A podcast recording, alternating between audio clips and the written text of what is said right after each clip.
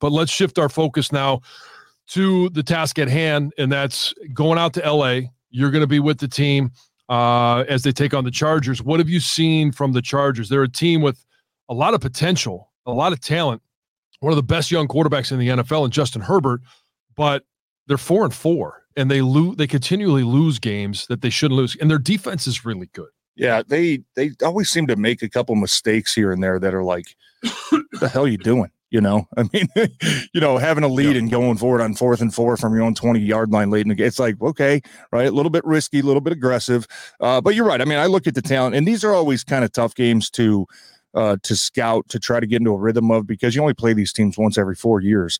Uh, you know, with the cross division or the cross conference, um, these aren't familiar teams. Um, so you're going to have to dive in a little bit more to the scouting part of it, to the trying to pick up on you know the tendency part of it because you, you, haven't played Justin Herbert, right? And that luckily you're coming off a bye week. I know the coaches probably put in not only a ton of time self scouting themselves and the issues that they have and corrections they need to make, but a couple extra days on seeing what what you can do against the Chargers. I, I look at them. I think, you know, defensively, I think it's a really good defense. I do. They can get after the passer. I think they're second in the league uh, in sacks. You got Bosa, you've got Khalil Mack, you've got the rookie.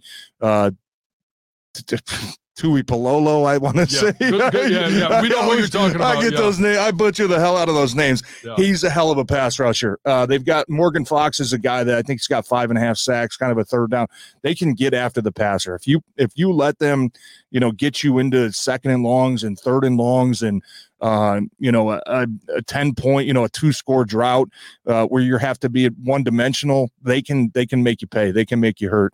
Uh, they're a solid tackling team, man. Eric Kendricks and um, Kenneth Murray, linebackers, yeah. Derwin, Derwin James, one of the best safeties in the league. I look at their defense and I say, they're pretty damn good. Like this is going to be a challenge uh, offensively. You look at their offense though, and you say, yes, Herbert is uh, a hell of a quarterback. He's a very legit guy. He's got a cannon for an arm.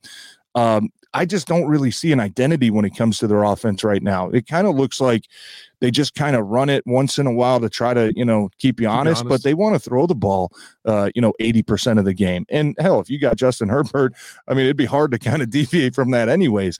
But if you take away the deep shots, if you take away the big plays, I think that's something that this Chargers team relies on. They want to rely on getting the ball downfield, uh, trying to get the ball over your safety sets. If you're able to keep everything in front of you, and, and, say, you know what, we're willing to surrender some yards, uh, you know, between the 20s. And when we get in the red zone, we're just going to try to lock you up and try to, you know, really stifle down on defense.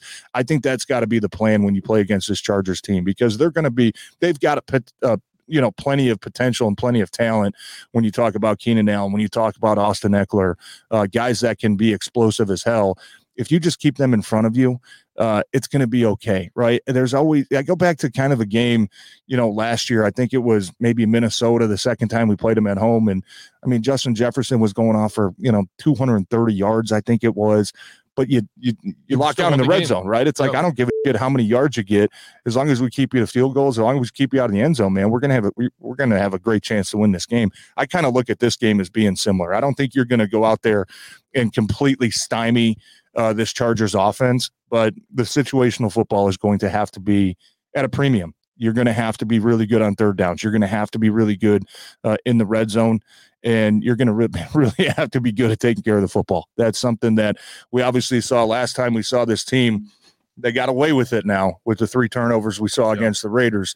Um, you're kind of playing with fire a little bit when you start playing some of these better, more talented teams. Uh, one one turnover, two turnovers, certainly three turnovers is not. Yeah, it's going to be absolutely uh, lethal to what you're trying to do, especially offensively. So I think I look at all those three aspects and I say Lions are going to have to find a way to improve. Now we know the turnovers, you know, have kind of been an issue, right? Haven't really bit him in the ass yet, yeah. but that's something you gotta you gotta you gotta nip in the butt real quick, man. Like you cannot keep uh, continuing down that trend, and obviously the red zone, the offense is going to have to find a way to start executing better. I, I don't want to say. You know, more creativity because I think we've seen that at times. We saw it last game. You know, they called a kind of double pass, yeah. and Amon Ra just didn't see it, that. and and he said that it when they ran it in practice, they went from uh, Amon-Ra St. Brown's reads were from the outside in, and I think it was, I think it was Josh Reynolds was the outside yep. receiver. He was covered and he just didn't go inside to uh, was it Kalif Raymond that yeah, was, was wide Kalif, open. Yeah. He just didn't go from one to two, which you would expect a quarterback to do. I'm not sure I want Amon-Ra St. Brown. no, you don't want him a reading the defense. or third read. Yeah, especially with So, no blockers out Yeah, there. I get it, and you know the but the coaching point there would have been okay if it's not there, throw the damn ball. Right. away. You throw it. I think that's I think it's really three options on that play.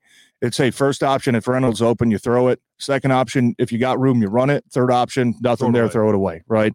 Um, and that was a big play in that game because it took him from second and one, I think, back to like third and twelve. Yeah. You know, those are killers in the red zone, man. Those are hard to hard to uh, hard to pick up. But I, I want to see, I think, a little bit more quick hitters down in the red zone, right? I think the last couple games, especially going back watching the film, there's a lot of kind of these long developing counter plays and long developing maybe draw plays. Uh, It's like I, I want to see him get downhill a little bit more because you don't really have time in the red zone with the safeties now, you know, playing seven, eight yards off, right? The corners, everything's kind of compacted. You don't really have a time, a lot of time to let those long developing plays uh, develop, you know. And so I think that might be a change we see uh, a little bit this week. And also, I want to see, you know, if there's if they can find ways to, you know, try to utilize one on ones more. You know, how can you get LaPorta split out, uh, you know, wide with maybe a one on one chance against a safety or a linebacker, right? And utilize uh, his skill set. I think those are going to be some things uh, definitely to look for this week. But they're going to have to get better in the red zone. This is a team against the Chargers where you you keep settling for too many field goals again. I think that's going to be kind of the recipe for the Chargers as well uh, to sneak out a win. So we're going to see what kind of improvements they've made. We're going to see what kind of self scouting they've done.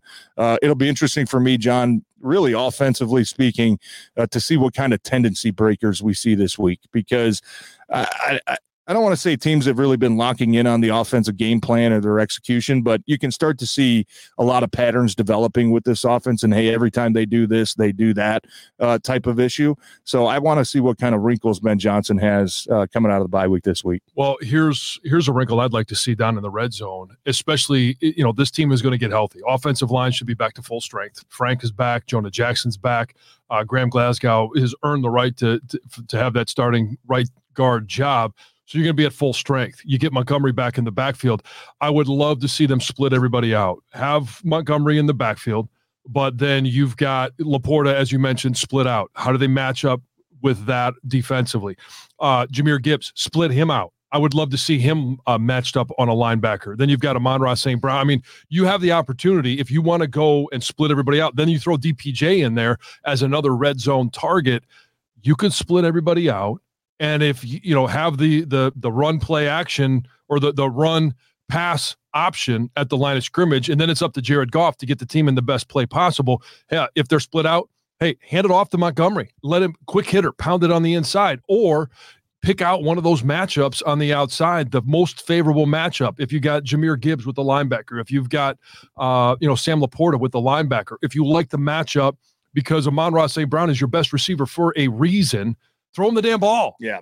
And and and make it happen. So and and even at midfield, I think that's an option to be able to get Jahmyr Gibbs and Montgomery on the field at the same time with LaPorta, with uh, you know, the the weapons that they have Amon-Ra St. Brown. I, I too am looking for this offense in the second half of the season to be much more creative now that they have confidence in uh, Jahmyr Gibbs, that they can get him the ball in a number of different ways and let him go out there and play. You don't want to hold him back. You don't want to limit his touches just because Montgomery's there, but Montgomery should be able to complement what Gibbs is doing or vice versa. And then all of a sudden, it takes all of the pressure off of Jamo. And you could use him as you see fit, get him in the game. And Dan Campbell has mentioned this before.